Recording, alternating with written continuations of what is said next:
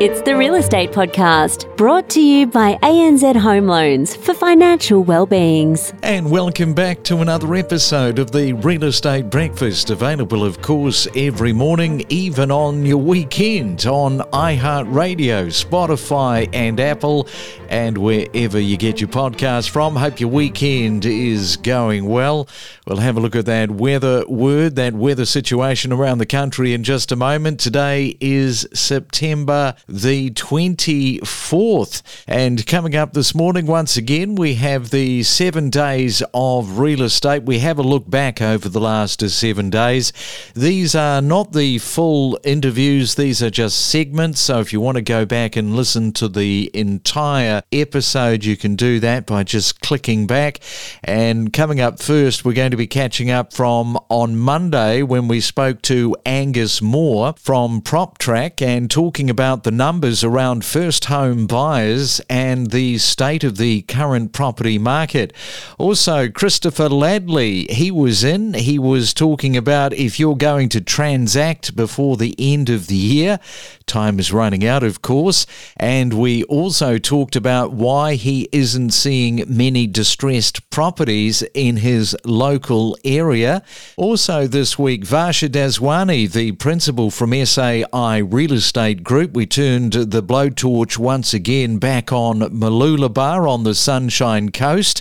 Matthew Hughes was here, the founder and managing director of Capital Property Advisory there in Perth, looking at the Perth property market, including the uh, population growth there, and also that all important supply of stock and the much needed new builds required. And we rounded off the week uh, catching up with Arjun Paliwal, the head of research from InvestorKit Buyers Agency. And it was an interesting one because we looked at this whole question of trying to understand and break down auctions. Why is it so crucial to comprehend auctions in the Sydney market? So we take a look at that. If you're turning a year older today for September the 24th, you're in pretty good company. Kevin Sorbo, I think he was Hercules, wasn't he, back in the day, back in the 90s, I think. He's turning 65, and Wayne Brady is turning 51. Also celebrating uh, Melanie, we haven't forgotten about you. Thank you for your email. You're turning 33 today, and you're on the, the Gold Coast, another listener, and you tell us that you are deep into your renovation. So good luck with that. It's the main centre forecast. And let's have a look at the weather word on our Sunday morning. First, we go to Sydney. Good news, mainly fine, little bit of cloud cover. Your temperature today, 21 degrees. Melbourne, mainly sunshine, 24. Brisbane, expecting, well, it should be mainly dry, fine periods with a little bit of cloud. Your high of 23.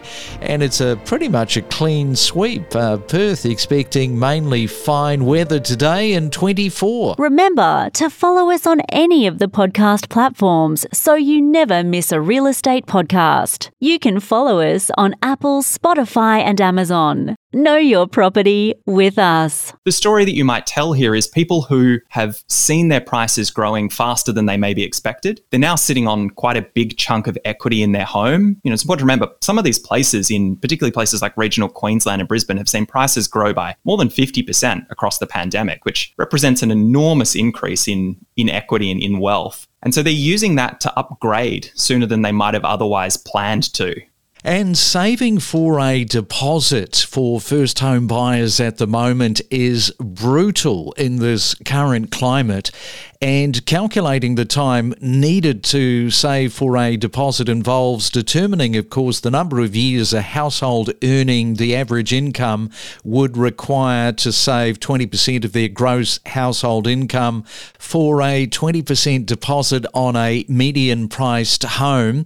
So, Angus, people really are looking at a number of years just to save for their deposit. Yeah, the, the 20% deposit is a, a very substantial burden for first time buyers. And you know, we've only seen that increase over recent decades. You know, we talked a bit about how affordability is you know, as bad as we've seen in three decades and basically as bad as it was when interest rates were north of 15%. What is much worse today is what we call housing accessibility or the, the difficulty of saving a deposit. To put some numbers around that, you know, obviously a deposit's about wealth. So it, you know, it is a, a kind of number of dollars that you need to be able to get a mortgage. But one way you can think about it is how long it would take you to save that wealth. Today across Australia, if you were an average household, it would take you about five and a half years if you were saving 20% of your income, which is no mean feat. 20% is mm. a fair chunk. By comparison, in 1990, it was less than three years. So it's basically twice as long today as it used to be, just a much bigger burden. And it was interesting to note that, of course, first home buyers experienced very favourable conditions, we could put it like that, in 2020 and 2021, thanks to these uh, record low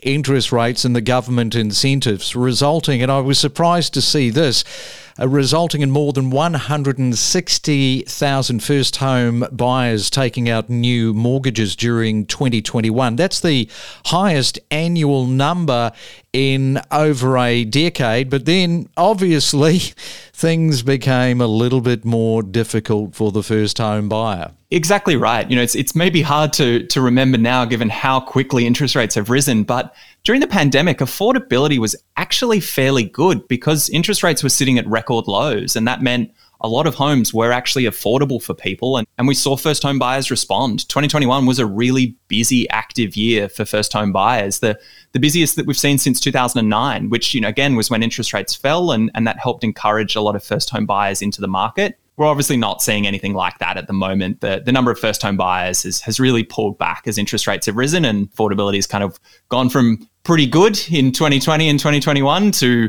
worst on record in 2023. From investment strategies to market analysis. Know your property with us on the Real Estate Podcast. Distressed property listings, we mentioned, vary from state to state. I want to ask you, Christopher, how much help has actually come from banks that you are seeing? Yeah, look, really good question, Craig, and it varies a lot from bank to bank. Some banks have been really helpful throughout the process and and are offering our clients, you know, much lower revert rate. So the revert rate is, you know, you're you're falling off that fixed rate loan. Some banks are really competitive and really trying to help those those clients. Some banks probably not as much so. So it's really important to, you know, really have a, a good look at the at the total market. Yeah, and I've uh, talked to many mortgage brokers. You know, one of the the artful things, if I can put it like that, is the ability to listen and to listen correctly to the client because sometimes the client is talking and not always does the person sort of pick up on cues. So that's really important, isn't it? Listening to the client and then as a result of that whole listening, getting that structure right, or in this case particularly in the times that we live, restructuring. Absolutely spot on. Listening is, uh, you know, I mean, I know this sounds obvious, but it's such an important skill because by listening to our clients, sometimes we're just having long chats with our clients and, you know, asking the questions like, are you okay? You know, it's not just, hey, how's your home loan going, but are you okay? What's going on?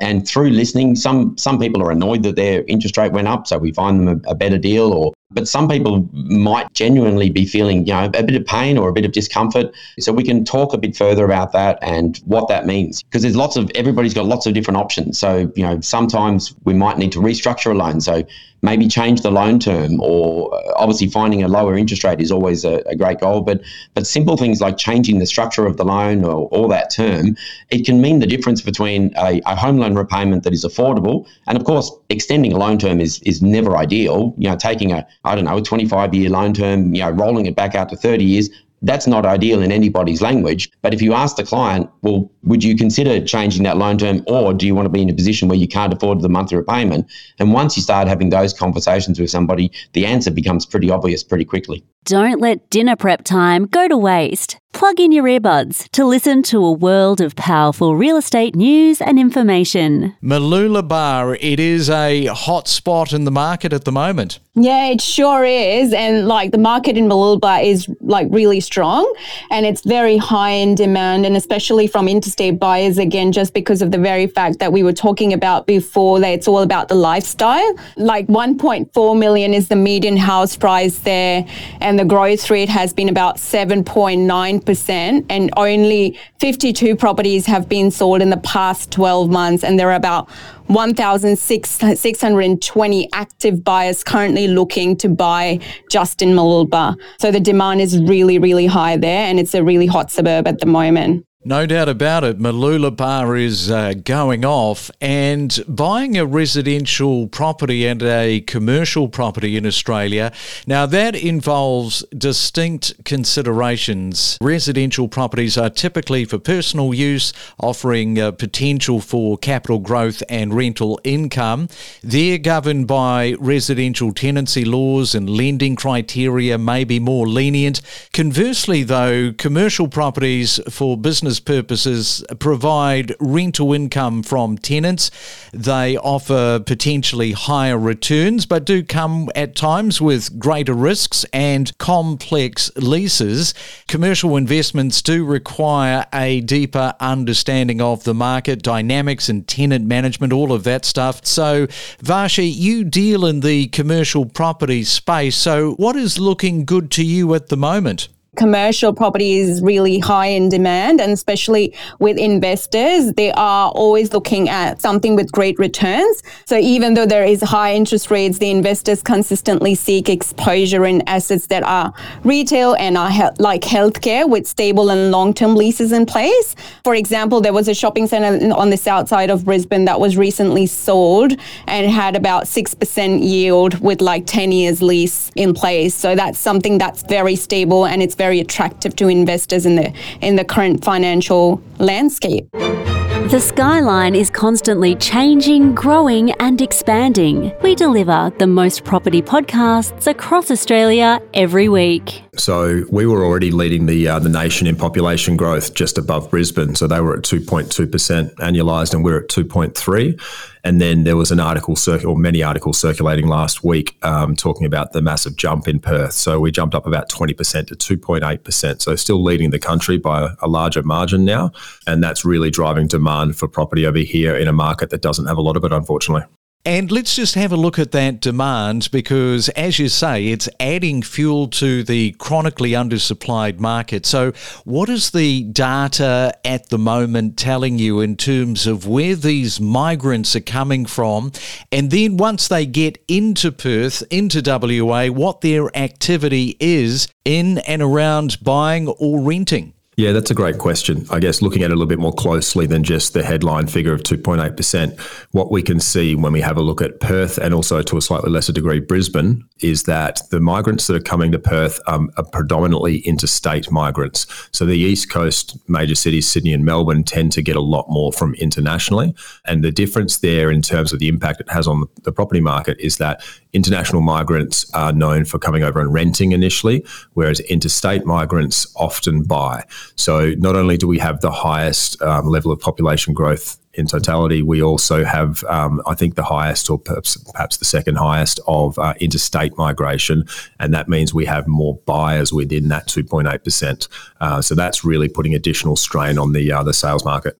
And what impact is this influx of new home buyers coupled with the high levels of investor activity having on the supply levels at the moment in Perth? Yeah, so the supply levels are still disappointingly low. Um, so I guess I'll start with a couple of reference points that might help uh, anyone listening understand the gravity of the undersupply issue in Perth at the moment. So pre COVID, our stock levels were sitting at around 17,000 homes on the market for sale. So very high levels at oversupplied market. And obviously, that was a good time for us as buyers agents and for our clients because we were running around stealing properties essentially. Whereas now um, we, we passed through that balanced market stage, which is about 13,000 properties on the market. And then last late last year, we were hovering at around eight, eight and a half thousand. So that's the tightest market that I've ever operated in. And that was a pretty difficult job for us as buyers agents finding and securing property at that level level. What we've seen since then was surprising, I think, to most, is that um, we've now been sitting at stock levels of about 5,200 or thereabouts, give or take 100 for some time now, hoping throughout winter that spring, as it historically has done, would bring more listings to market. But unfortunately, we saw a slight contraction uh, much to our dismay. So the stock levels um, don't appear to be increasing, and we don't really see anything suggesting that they will in the short to medium term. Well, the first thing is when you're looking at data of any market, an example here, Sydney, it's critical to make sure you understand the transactions that are taking place. And auctions, as a result, in Sydney make up such a large percentage of sales. Just to give you some statistics, in Adelaide over the last couple of weeks, so if we looked at that mid September data, Adelaide here had 86 auctions occur in the particular week. And then Brisbane had about 88. Now, if we take Brisbane's 88 and you compare it against Sydney's 811, that's almost 10% of Sydney, but Brisbane has half the population of Sydney. So you can see that it's not as much of a makeup in Brisbane as it is in comparison in Sydney. And Melbourne follows much the same as Sydney, where they have similar auction rates in terms of volumes. And this just shows how important it is as a percentage of sale. And especially now with springtime, things get busy. Yeah, so in your experience analysing auction data, what are the critical percentage metrics that distinguish, let's say, excellence next to average and then below average auction activity? This is a good question because now that we know it makes up such an important portion of sales, obviously it's data that you should start tracking. And when you're starting to look at these data points, we found that when auctions get sort of in that low to mid 60s, 62 to 65%, we see either a very start of the phase of softening markets or in some cases balanced markets. This is where you're just not getting an amazing result all the time, you're not getting a horrible result all the time. And this is that point in which people say, oh, markets may start declining here. Now, naturally, if you're below that or hovering at that for too long, prices tend to come down a little bit as they have in history when looking at Sydney. However, when things start to ramp up above that, it's usually a sign of price growth. And that price growth being quite important to Sydney's market when you combine auction data. This is because it makes up such a large volume of activity. In recent weekends, we've seen rates of 70% plus, 72% in that mid September weekend. Whilst it's similar to the weekend prior, it's better than the weekend this time last year, which was at 65%. And this time last year, we were in the swings of the declines of Sydney market too. So it just shows you that the low 60s, the mid 60s, that can be where the declines happen. And when you're in the 70s, it's definitely price rising time. Yeah, and it is, as you say, it is on the way up. And given that campaigns may be time consuming, along with data lags and buyer impatience is also a bit of a factor, how can prospective buyers, particularly in Sydney, prevent consistently overpaying or frequently missing out at auctions? Yeah, so when you're looking at overpaying, comparable analysis is a key part of that. And with comparable analysis, we tend to follow a framework of internal, external, land size, recency of sale, the neighborhood it's in, and the market heat occurring. And now, when you transition that market heat point, this is where getting on the ground is more important in markets like Sydney, in markets like Melbourne, due to the auction portions of sale. And getting on the ground is when you start to see the truth. How much activity is there? How much movement is there from your comparables versus actual sales? What level of bidding activity is there, not just the price activity, but the actual bidding and people at the open homes, the inspections at the auctions. All of this data helps because you see a disconnect in the data considering when a property first goes to market, that might be the point in which the interest is the highest. And if that's the point and auctions are carrying themselves four, sometimes six weeks or three weeks down the track, you're constantly in this lag mode when a market's having a good run, especially like clearance rates today in the 70s. We connect you to the best real estate information across Australia. The Real Estate Podcast.